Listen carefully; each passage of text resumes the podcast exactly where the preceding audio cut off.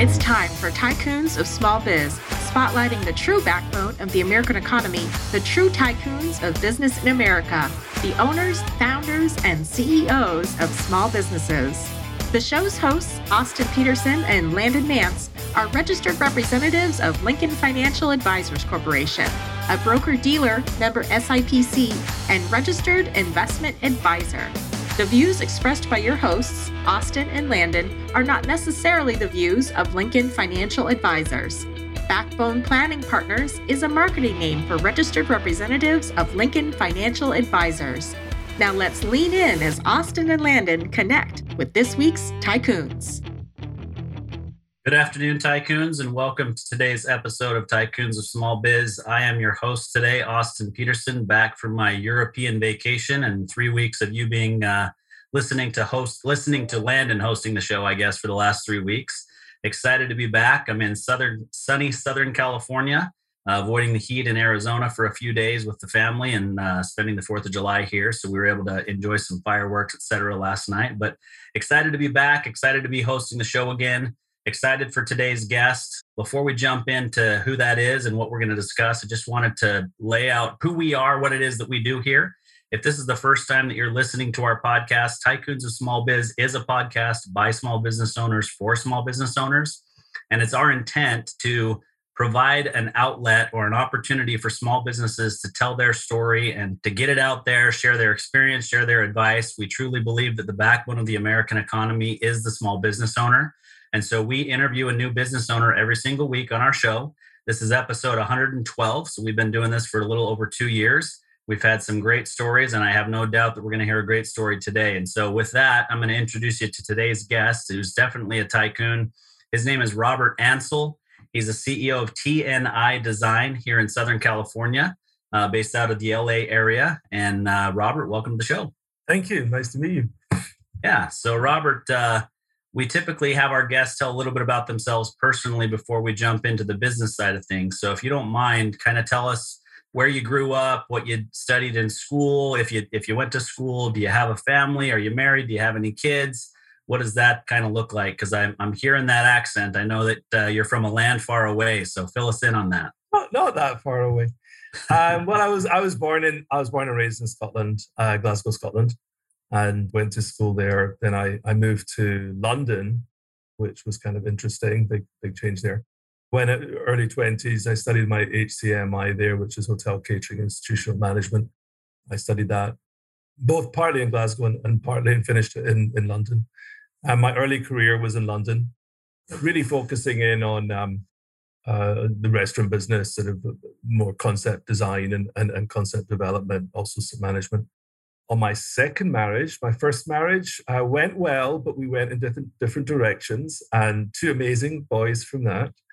And I'm on my second marriage, and we have one on the way. This time it's going to be a girl, so that's that's definitely going to be a, another life changer. So super excited wow. about that. And yes, and, and and that's it. And I I moved to California in 2002.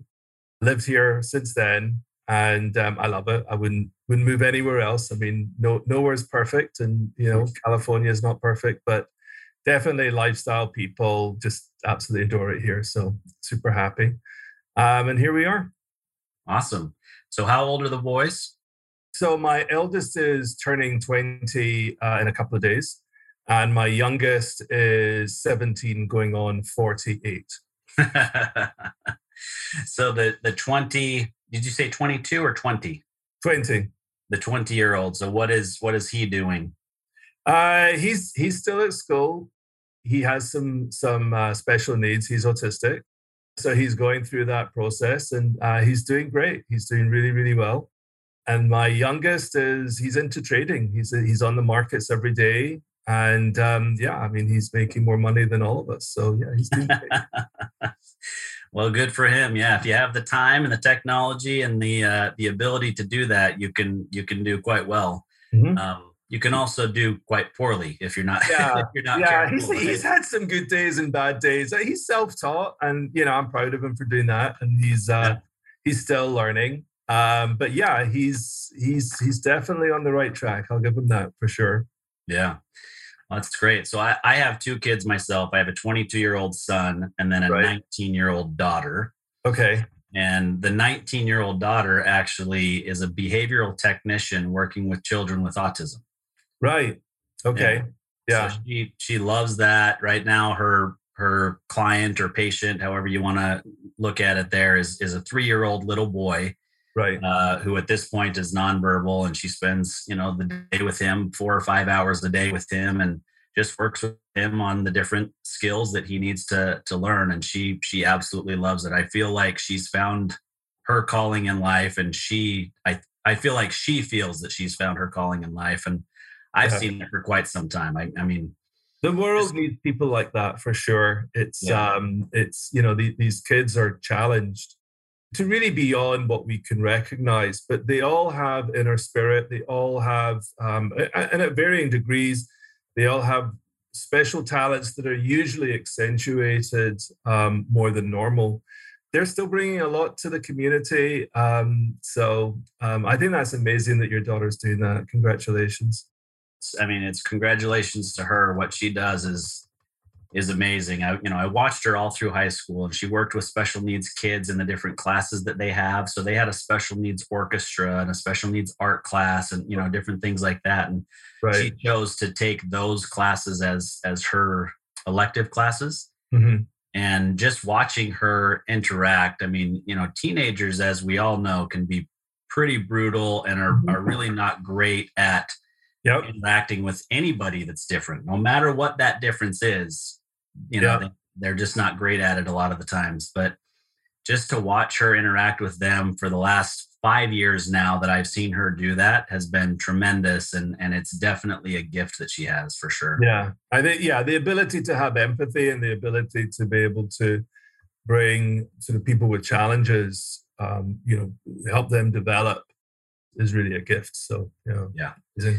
Yeah, and, and what's unique about it, like you said, is is you know those who who have autism typically have some sort of a gift that's greatly accentuated compared to the rest, and so right, you know you help them benefit from that, but then also try to to deal with some of the deficits that they may have in other areas, which is awesome.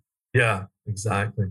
Well, so let's uh, let's talk about. Oh, and I just got back from London, by the way. I, I was in London, Paris, Rome, and then and then Denmark. But uh, I've been to London several times, and I have never had it be so hot as it was this time. It was Yeah. incredibly hot. Yeah, there's there's definitely some global challenges with that, but a beautiful city, probably one of my favorite cities. I mean, obviously apart from Glasgow and Edinburgh, but uh, definitely a beautiful city. So I'm sure you enjoyed it. Yeah, we did. Took the the kids went there for the first time. My wife had done a study abroad in London back in college, so she knew Right. the, the city quite well and has a big, you know, love for the city of London. And so, you know, we were able to see that and experience that with the kids and try to sprinkle in a few things that are a little cooler for 22 and 19 year olds. You know, the Tower of London's awesome, but you know, they're not Yeah. really excited about that. And so we did the London Eye, which was, you know, okay. We'd done that before, but the big thing for the kids is we did a speedboat tour on the Thames. Okay. It was pretty cool. Okay. I did one of the, it was called the Frog, and it, it's um so it's a bus and it does a tour. My my son was much younger at this point; he was maybe about nine or ten, and um it was called the Frog, and we, we it's a bus, and then it, it's an amphibious vehicle, and basically yeah. then it goes down the Thames, but not as a speedboat. It was kind of quite slow to be honest, but um pretty good, pretty good. yeah, yeah, it was fun. All right, so let's jump into to TNI. So tell us, you know, tell us what TNI does. It's TNI design, but you know that can mean a lot of different things. So tell us what you guys do day in and day out, and what makes you guys special. Well, our history is is a little bit different. The TNI stands for the next idea. And the next idea actually started as a restaurant consultancy um, in about 2002 in the UK, then transitioned to the US. Um, and we focused on concept development, which was really my background, specifically in restaurants and, and restaurants and hotels and food and beverage and events and so on. We grew quite fast and um, international agency. We we had offices in in Dubai and India. We're doing really well. the the thing that was actually our strength, our greatest strength was our interior design part of the business. Obviously, part of concept design is creating the restaurant interior, making it engaging, making sure that the customer flow works properly, you know, making sure the kitchen works properly, and it all interfaces together. Uh, restaurants are very live types of businesses. People don't quite realize how organic they actually are in terms of, um, you know, there's so many tiny, tiny pieces that have to work together to make the ultimate guest experience work well and for guests to be happy. And that really all flows into uh, there's a people side of that, but there's a design side of that and an operational design. So that was a huge strength of ours. And we did great designs. We have you know quite a few brands under our name. We started being asked by our clients, um, "Oh, can you come and design our house? Can you design? We're we're we're moving office. Can you design our office?" And I'm like, "Well, you know, we kind of know restaurants, but oh no, you can do it. You can do it." It's always the answer. Uh, so we started to do it, and we we started to really enjoy it, and and and you know we we designed some homes mainly on the luxury side, both modern and traditional. Uh, we got involved in a lot of commercial office design, um, and I think because we thought, like hoteliers, like restaurateurs, we we looked at things differently when it came to an office. So, you know, a, a, rest area was was typically going to be a little bit different for us if we're going to design it. How people interact, how people meet, just the environment, um, the, the, the use of color. You know, moving away from a, a sort of you know maybe a fairly neutral palette into a more robust palette using stronger colors and so on. And it worked. And so for a few years, we were designing really, you know, restaurants, hotels, but also commercial offices, homes, in some case, you know, and we were doing a lot of landscape as well. As outside became more important. And it then got a bit weird. We people because we started getting referred, and people would look, so oh, let's talk to these, you know, architectural designers, and you know, they're they're going online and they're finding restaurant consultants. And so, in 2015, we split the company, and TNI was born then. Uh, TNI Design, should I say, was born then. And I took charge of that, and my partner uh, held on to the next idea. It does come under the next idea group, so it's still we're all still integrated um, and so on. But um, and we we definitely work together a lot, but um, they are separate entities. So um, really, what we have have developed is quite a unique business model where we have um, we focus a lot obviously with restaurants being our background uh, we do a lot of work with franchise groups and we've created various working models for them. So when when a, a franchisor you know wants to roll out the most important thing for them is consistency what makes it easy for the franchisee to to take the design and, and so on and we provide that service. So we work with a number of franchise groups where we'll um, basically do everything from measuring a new location through to working with the franchisee, making sure that everything is to spec specification, you know, brand specification, and then also acting as a conduit between the franchisor and franchisee if there's certain nuances with a location. So maybe the location's in a historic area and you know we can't do the signage the way that it's supposed to be done. So we we provide the solution and uh, you know or, or, or you know work with both teams if you like to come up with the best solution that will work you know under the sort of local rules but also in line with the brand. And that's sort of really our probably our largest part of our business. And then we also still design offices and you know working with some large corporations with that and creating new environments. And it's quite a unique situation at the moment. You know, post COVID was has changed everything, and you know, large office landlords are sort of thinking, well, how do we how do we fill our space in the longer term? And so there's this sort of you know whole you know work um, sort of work life type you know sort of concept where your home is also your office and there's shared office and buildings and you know the everything's more sort of you know put together whereas so they might have apartments at the top of the building and then more office space in lower part of the building or they may even have home offices that are literally just that, you know, but rather than converting your house into having, you know, one room being an office, this is actually designed so your office is really sort of um, independent of the apartment, let's say it's, it's mainly an apartment. So you can have people there and it doesn't feel like this is your home that they're coming into, but equally it's all it's all put together in the same, basically in the same block. So we're doing we're doing quite a bit of that. And then definitely on the residential, there's there's a lot of work to be done there. Um, there's communities that we're working with, uh, mainly on the um, environmental side. We've developed an eco village type concept which is being shared with other developers who are then sort of you know basically adding what they want to add into it. And then we're doing we're working on some of them. So it's an exciting time very exciting time. Yeah. No it sounds like i mean you've got obviously several things going on you know the residential the commercial the office the you know the the restaurant. First part of the question and then the second part. First part is which of those do you prefer? What do you like the most? What gets you excited, right? And then the second part of that is, you know, if you've chosen one of those now, is there a specific type of architecture or design that you personally like, whether it's modern, contemporary, whatever?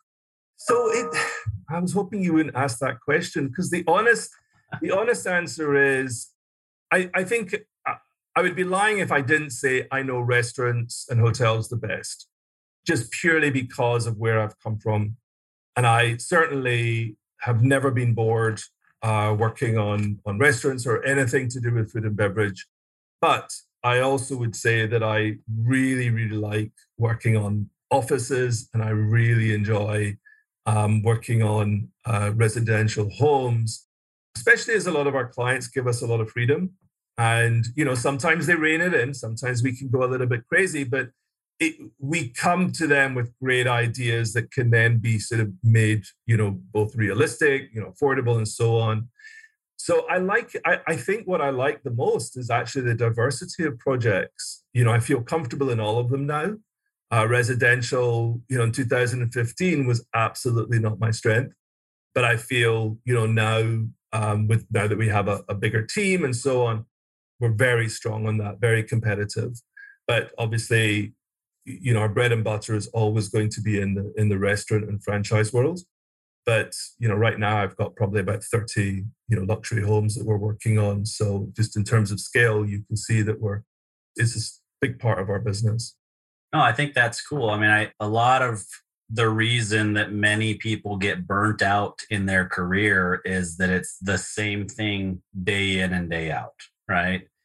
And so, and it's the same thing for business owner or somebody who works for somebody else. It's if you have to go to work and do the exact same thing every day, it's pretty hard to not get burnt out. So I, I think that it sounds like you've found a way to to not do that, which is exciting.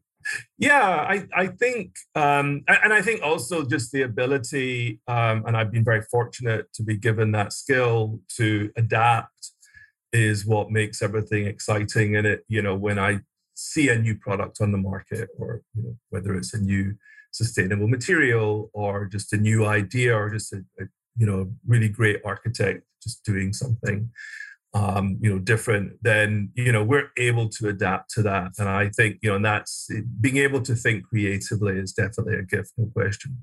Yeah for sure. I want to back up and just kind of figure out how you got from hotels and restaurants to architecture and design. But don't let me forget, I want to I want to talk a little bit more about what you mentioned there with the home office structure in apartment buildings. I see it in I could see it in condos. We have an office for our business, but I work from home most of the time. I've got a dedicated home office with a separate entrance from the outside of the house, you know, so it, it works for me but not all houses, apartments, or condos are designed that way or ever were. Right? Most people right. work in their in, in their extra bedroom, or some of them in their master bedroom, and just kind of carve out a small area. So I want to make sure we kind of get back to that because I do think that that's that's the future. But sure. just, just tell us how you kind of got into this to begin with. I mean, you jumped from hotel and restaurant management over to gosh, I want to, I want to, you know, do the architecture and design of these of these businesses? So the next idea, the restaurant consultancy, is a concept development business, and, and really there's several components of that. One is is graphic design, so that's your signage, your menu, your logo, your your messaging comes under that, the whole communication piece. Um, another is the culinary side, and and so sorry, so we we had a couple of um, graphic designers on the team. Then we had culinary, and so I I had a uh, well actually we still have a great chef um, called Doug, and he he would focus on the menu, the, uh, and then the business part of that, the costings, the the alignment of, of ingredients, and so on. Then there's operations and training. So my partner focuses on that. That was that was always her strength. And and then of course there was interior design. What does the space look like? Um, how do you create the space within a budget? Um, how do you, and also how do you make that space efficient? Prior to consulting, I had developed when I was employed with different companies, lots of different brands and concepts. So I'd learned and I'd always sort of just been pulled towards that part. It was always the most interesting. It was always the first thing, you know, if I had several tasks to do in a day, uh, the design task was always the one that I would do at the end because I would just do the others, maybe not as well as I should have, but uh, you know, just to get into the design. So I realized this was something that I loved, and you know, I just always enjoyed it. It, it was just it was a huge thing for me. And so, you know, I started working with um, the early days of the consultancy. I started work working with some architects and um, I would do the design and, and they would do the, the drawings and so on. And then just slowly we built that team, started bringing it in house, uh, creating a really strong team. And, and we would, one of our things was always to create 3D renders, which um, quite common now, but not, not so common then. And we would use the top software, which is 3D Max, and, and um, you know really create photo photo like images of interiors, which clients loved. Um, still a huge trend today. I mean, that's actually still a growing department for us. And then obviously we'd have the we'd bring in drafts people, and they would do the drawings and so on. And it it was a stepped approach. I mean, it was something which definitely emerged. It wasn't like, okay, today we're going to do interior design and we're going to build this team. I, I really didn't have a clue what I was doing at the beginning, other than just the experience that I'd had. But you know, 20 years on, I think I know a little. Yeah, so so here we are, and and I just felt, you know, sort of like it, it started getting a bit strange 2014, just in terms of feedback we were getting. This is not making sense, and it felt, you know, as a consultant, we knew it was wrong, um, and that's why we split the company so we could both companies could focus better, and it's been really successful for for both entities. So it's been a, a really good decision and we now stand alone as a design and architecture firm. Yeah. No, I think I think that's fascinating, you know, to see what drag, you know, dra- drug you or dragged you that direction. Um, Both, I, I, think. Yeah. but um, the what I found unique there, or that anybody that's listening should should hone in on, is the fact that you didn't know all of the things at that point right you could see in your mind you had the creative ability to to see a design but you weren't a draftsman you weren't an architect you weren't you know you weren't a graphic designer you weren't any of those things but you still moved forward with building this business. And i think that that's an important thing for entrepreneurs to hear is that you don't have to be an expert in whatever it is that you're going to go and do as long as you have something there and you've identified that there's a problem that you can solve or that you see potentially more uniquely than somebody else does right? Yeah. I, I think certainly in my experience and i know others um, develop their careers and their businesses differently. I think from my perspective i always like doing the you know i always like the challenge. You know, Richard Branson said, and I, I will never forget this, uh, some interview that he did, and uh, he said, you know, someone offers you a job, just take it and figure it out afterwards. And and I think that that resonated with me because, quite honestly, we, we certainly in the early years, not now, but in the early years, that was that's, that's what we had to do. But it, you know, I think it's really just having the the ability to do it, but also really want to, you know, having the vision to connect with making sure this is a quality product for someone when we, you know, when we offer our services, you know, we guarantee, you know, service, quality, and and schedule. Uh, meaning, you know, we will deliver within a certain time frame. All of this is very important in in, in professional services, whether you're in law, accounting, or, or architecture, or design, whatever. And I think because you know early on, I realized, okay, we you know we've got to be on point with these three things and and you know and creative creativity is also hugely important because that's why people are coming to you. And so when you put that together you've got those sort of four mantras that that really worked for us and and just the ability to bring the right people who you know shared that vision um, and wanted they may not have been the best at that time. I feel they're the best now but they may not have been the best at that but but the ability to learn and to grow and being able to pull that all together i think was was a skill that I had and and hopefully still have um, to make it work. Yeah. Well, so I I don't claim to be an expert in architecture or or design, but when I think about design, specifically if I kind of picture myself opening a, a new restaurant, right? And like most people, I've worked at a restaurant when I was young, right? Um, and so I see two aspects of design. I see the usefulness right? Making sure that it's useful in the way that it's designed, and then the aesthetic side of things, right?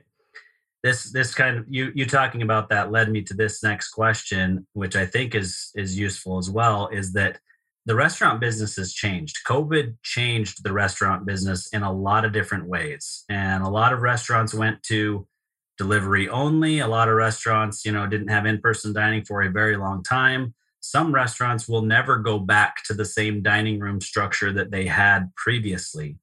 And so, one of the things that I know that is popping up quite a bit, and I'm interested to know if you're doing any work here or if you foresee yourself doing any work here, is that I think they call them community kitchens, where you basically design a commercial kitchen for multiple brands to be run out of the same kitchen for delivery only. And so, I'd love to hear your thoughts on that and kind of where you think you know the restaurant business could go and and how the design of what you guys do impacts that. So it's it, very interesting that you mentioned that. I actually opened one of them with my wife in 2019 it was part of a there's a number of uh, terms. There's ghost kitchen virtual kitchen community kitchen. But it is just a, a building with multiple kitchens and, and and and some shared services so which could be it, it, depends there's different models. Do i think it's the future? I, I think it, in part yes. We have changed the model. Um, for us it worked really well but we ran out of space.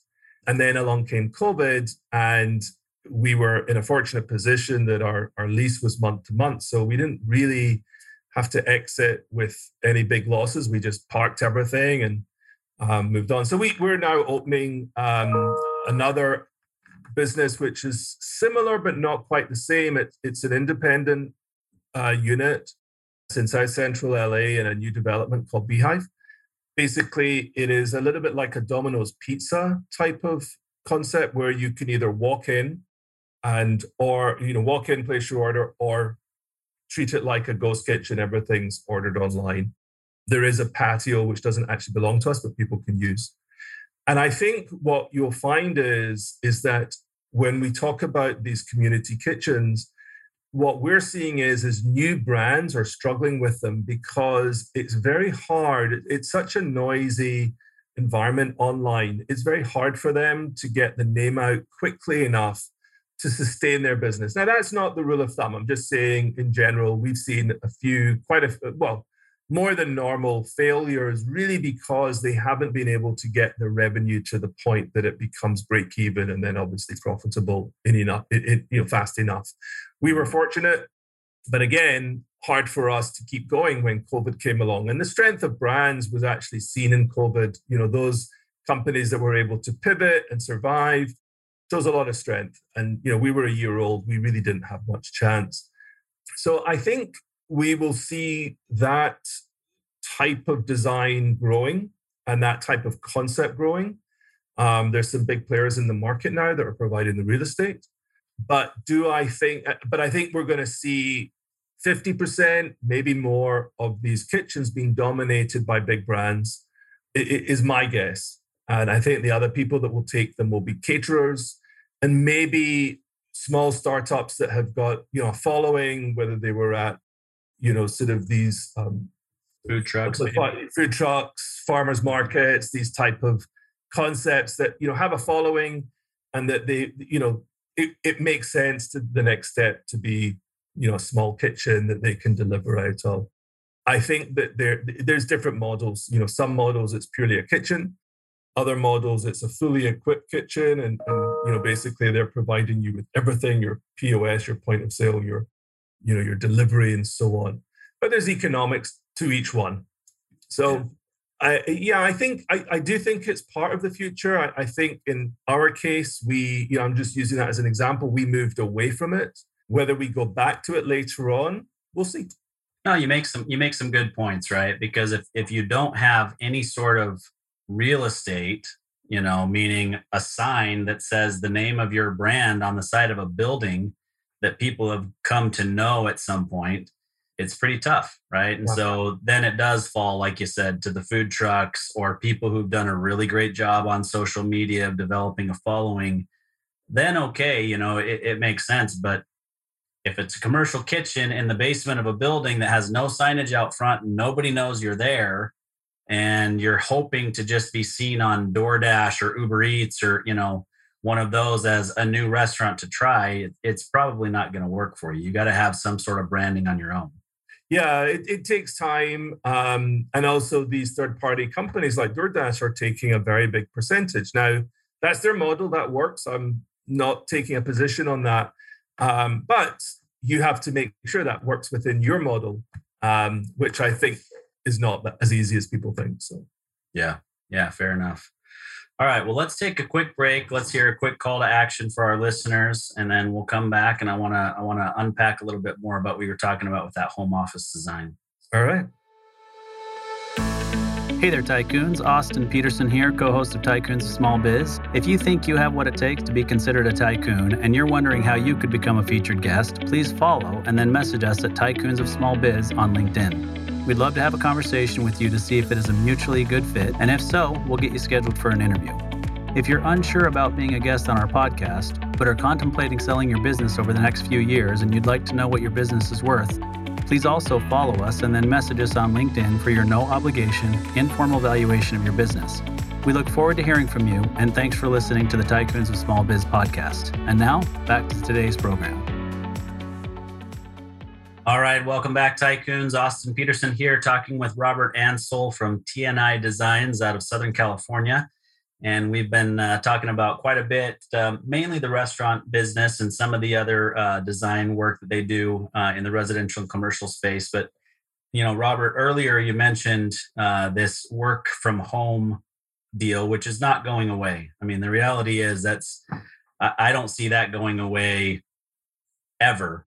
I think that people have realized and businesses have realized that in a lot of different areas, this makes a lot of sense it can be good from an environmental standpoint, right? I mean, think about as a guy who lives here in Southern California, think about how many fewer cars are going to be on the roads if people are working from home rather than commuting to their to their job in downtown Irvine or downtown down LA or you know whatever the case may be. And so there's a lot of benefits to this as well. Now there are drawbacks, right? There are things that have to be addressed and, and dealt with from the company standpoint, but talk talk to me about the design and what you're seeing with new construction and different things like that that are that are going to be addressing that um, that you're involved in well you're you're 100% right um, what's happening in the market is and it's been driven by covid covid really changed how people view things both in terms of you know work life balance how they work, how much time they're spending in traffic, you know,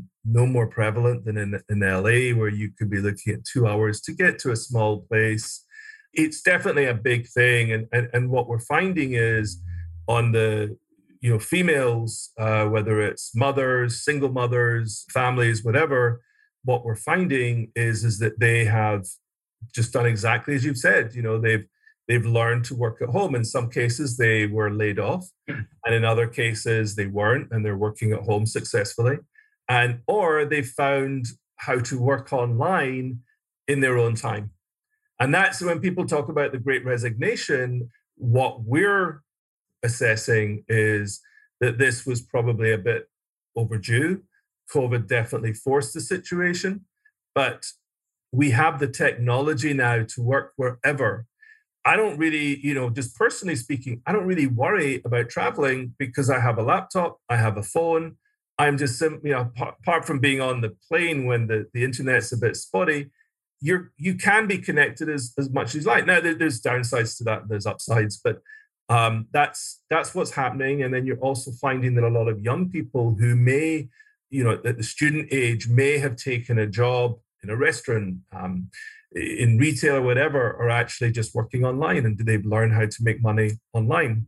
So from a design standpoint, what we're finding is is um, you know we have some developers that we're talking to and maybe they're doing a community so most of them you know they want to keep the uh, their their apartments, you know, fairly traditional one, two, three bedroom. Uh, but what they are doing in the community, they're building office space. So you're not necessarily working from home per se, but you know, if you're in a multi-family community, you have lots of different office spaces, and it's designed differently. Some of it's just very traditional working space, and some of it's, uh, you know, sort of very um, you know creative and so on. So they're they're they're making it they're they're changing it around. It's not as um, static as it used to be.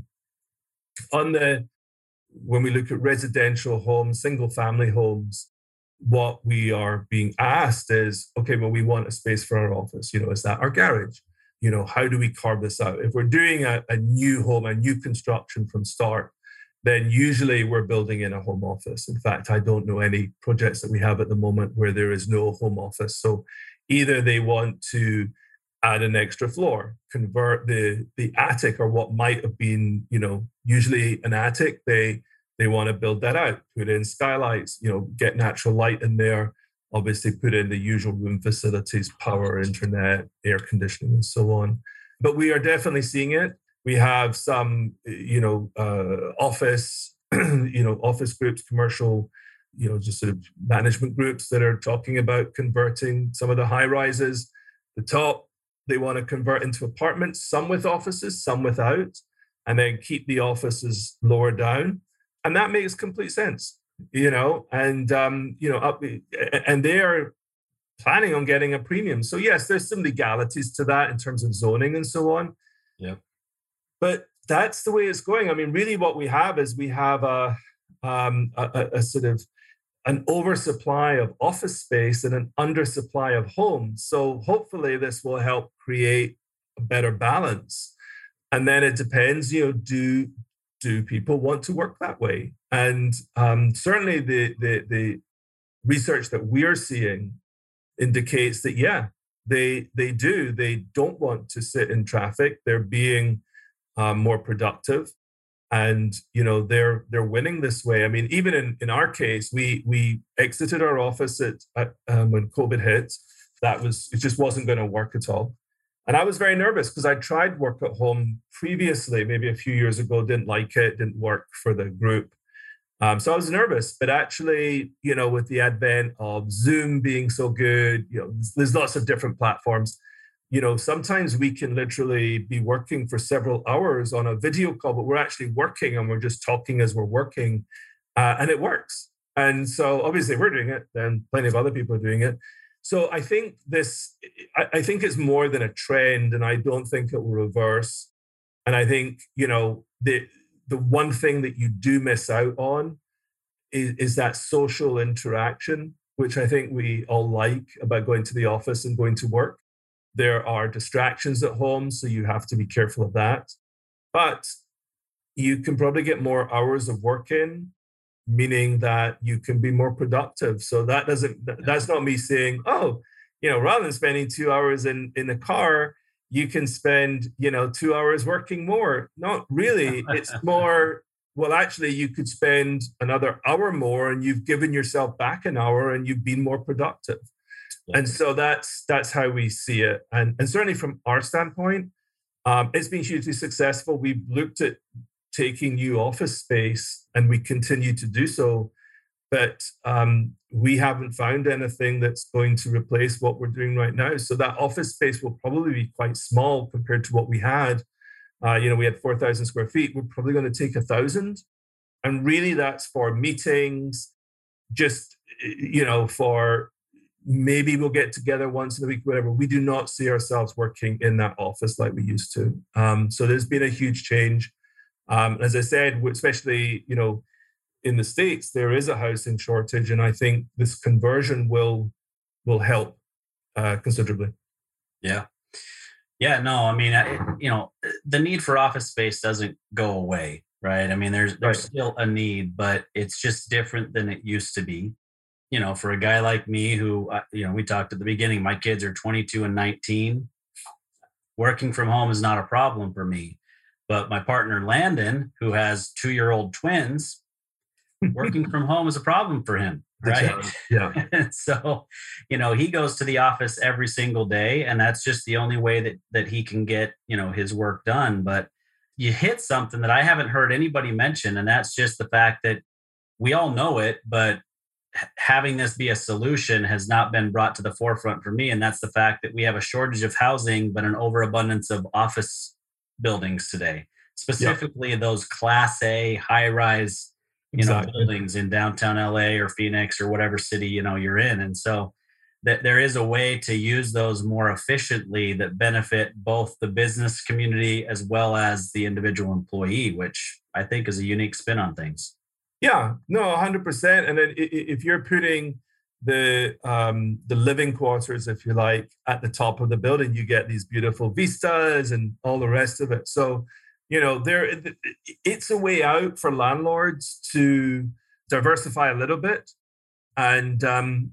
you know there I, I, think that's going to be what the future looks like i think that and then i think also dispersion out from the city center and, and, and more into the country where there's these sort of you know there's more land there's more space the air is better. Um, i definitely see that as a transition as well because um, again you know people can work from home. So you know one of the reasons that we're seeing people retire earlier is not that they've stopped working.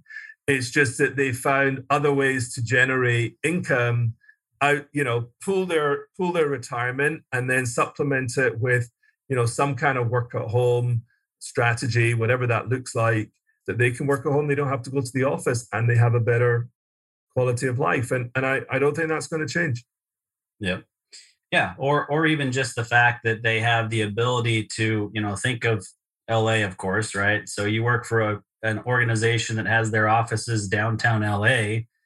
You would only move so far away, right? You you can only stomach a commute that's so long. And now all of a sudden, you know, nothing on nothing against Bakerfield, but I'm not say, saying that people want to move to Bakerfield Bakersfield but really they can move to we're seeing you know austin texas. We're seeing boise idaho. You're seeing yeah. a lot of people that are leaving california and getting homes in the country more square footage in their houses you know maybe a better quality of life so to speak because it's slows down a little bit but they're still able to be just as efficient and effective for that company that's based here in la exactly and it's you know I, I think it's a positive thing it'll be interesting to see what it means long term to call it the middle of the country, right? The you know what we call the yeah. flyover states. Yeah. You know, more and more people are are going to start to move to those states, I think, because they can still work for companies on the coasts and make a decent living and contribute to those companies that they want to be affiliated with, but have the the day to day lifestyle that they would prefer having. Yeah, no, absolutely. Um, I, I think you know, and what's interesting about America is, is there's actually a lot of land here that's um, underdeveloped, and that's not taking away. You know, we're not going to be um, sort of encroaching on, you know, sacred land or, or or farmland or anything like that. There's still plenty of literally just uninhabited land. Yeah. Um, and I think you know that will give us an opportunity to start building on that, start taking advantage of that, using solar more, um, because it's more open and so on. And I think there's um, that's what we're going to see. I mean, that that to me is the next ten years. Um, and I think we are. I think well, we've already changed the way that we work to a large degree. I think we're sort of in the next phase, really. All right. So let's let's jump to difficulty because it's not all you know sunshine and roses at TNI Designs all the time. So what what's the biggest uh, challenges that you guys deal with on an ongoing basis or have dealt with in the past that maybe some of our listeners can learn from? You know, I, I think the hardest part of any business, and certainly we've experienced it just like everyone else, is uh, finding the right people and the right people for TNI design doesn't mean to say that they're the right people for another architecture or design firm. Um, they're right for us, and I think you know, you, you know, finding people that have the, exactly the right skill set is is phase one of your recruitment. But phase two is making sure that they're that cultural fit, and that they are married to the values of the company, which are you know, being on time, creativity, so really providing solutions at a at a economic, value driven cost uh, for clients. And it's kind of interesting, not hard to find people with skills, but it does become harder to find people with the right cultural fit. And so we spend a lot of time uh, finding people, sort of recruiting, and not recruiting in some cases and really trying to build. So you know maintaining um, our team with uh, the demand that we have is is a constant challenge. Uh, fortunately we're doing good. You know we're, we're, we're able to stay on time and deliver on time and so on but it is definitely challenging and worrying and does keep me up at night.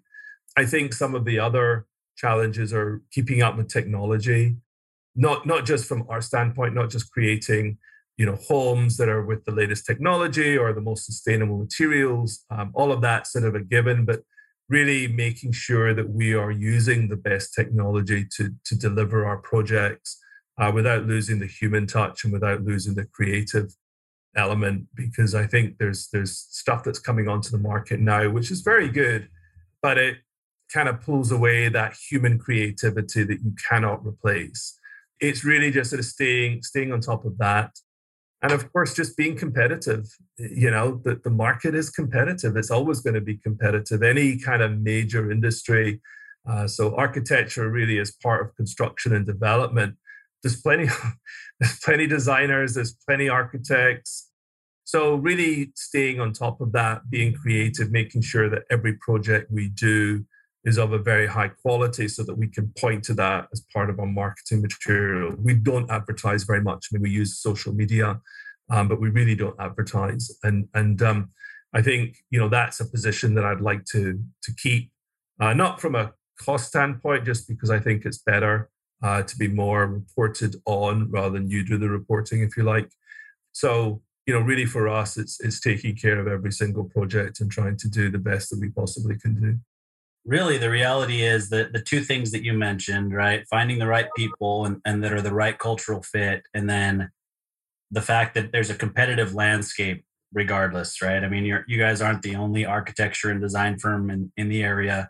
You're you're not even the only one that does restaurants and commercial office space or restaurants and you know residential space. And so it, it comes down to differentiation.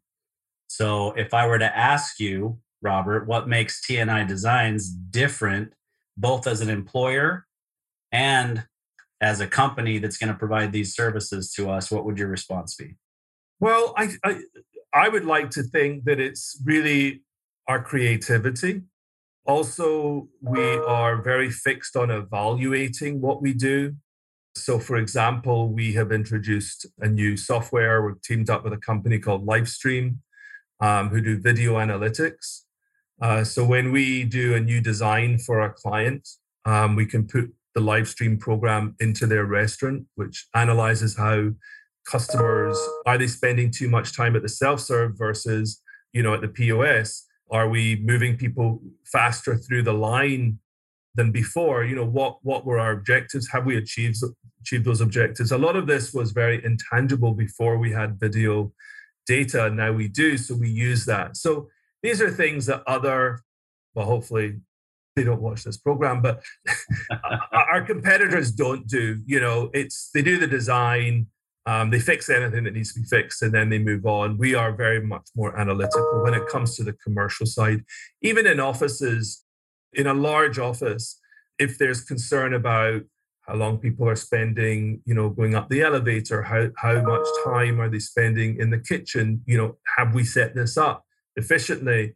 You know, larger companies want to see this because do we need more micro there was there was one uh, uh, just as an example one you know customer they they wanted two microwaves and um, you know but we we all questioned including them you know would that be enough? And and we were able to sort of analyze like no it's, it's not enough because there's too many people needing them at a specific time. So people are standing waiting and getting frustrated where they could either be eating socializing or working and so you know we are quite analytical about our designs from an efficiency standpoint as well as obviously making them aesthetically um, you know amazing and then of course on the residential side i think um, very focused on the environment. Uh, we care deeply about the environment. I mean, we're looking at all these different materials. You know, how can we use hemp? How can we use different types of paint? Uh, solar is obviously important. How can we reuse grey water? Um, all these kind of um, sustainable elements that go into housing, we're pretty advanced with that. And, and I think that's really helping us get more um, both interesting clients um, and, and more interest um, than others. So, yeah. Yeah. That's no, I think great, great answer. So, anything specific on the employee side? What do you tell an employee that makes you guys different than another design firm they may be looking at working for? Well, I mean, the good news is is that our employees have stayed with us. Um, so we actually use that as part of our recruitment drive. You know that um, we we pay above market typically. We um, definitely will help people develop their skills um, that they'll learn that they they can choose we do departmentalize our work so in other words we have guys that are focused on restaurants only and guys that are focused on residential only and they can transition over but we keep the teams together so there's diversity in the you know in the workplace in, in, in terms of you know the actual work itself people I think join us because we're interesting and we we have some really interesting project projects. So hopefully that that's good enough. I mean, at the end of the day, it's uh, we're all fighting for the best people. So yeah, no, I think I think you know uh, upward mobility or opportunities to work on unique projects is is definitely what most people are looking for these days, for sure. Yeah, absolutely. I think just um, we we are good at developing people, and I, I think where we've been successful is we've been able to show people new skills. We encourage people working together um, very much, you know, and and and sort of we we definitely um, harness a sort of team team environment, and and that's that's been helpful. Yeah, for sure, yeah, for sure. All right. Well, we've come to the end of the road. So uh, at this point, I just ask you to, you know, for those listeners, tell us how they can track you down. You know, would you prefer they go to your website? You go to your personal LinkedIn page? What? Where would any you like of, Yeah, any of the above. Uh, our website is TNI Design. They look me up on LinkedIn, Robert Ansell. It's a it's an unusual name, so I think I pop up first. Um, but yeah, any of the above, go into Google. Um, we're we're pretty pretty big online, so quite easy to find. Good.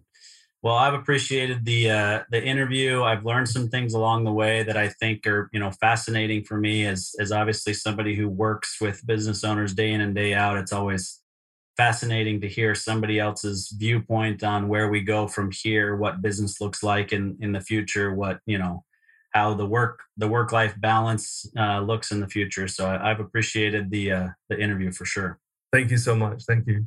Yeah thanks for being willing to be here. Yeah, pleasure.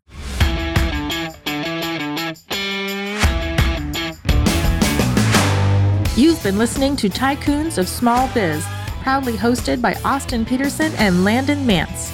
Austin and Landon are comprehensive financial planning professionals specializing in financial, estate, and succession planning for small business owners. Austin and Landon have offices in Scottsdale, Arizona, and Las Vegas, Nevada and represent clients in 14 states throughout the country. Join Austin, Landon, and the featured tycoons live every Tuesday at 1 p.m. right here on Business Radio X and your favorite podcast platform.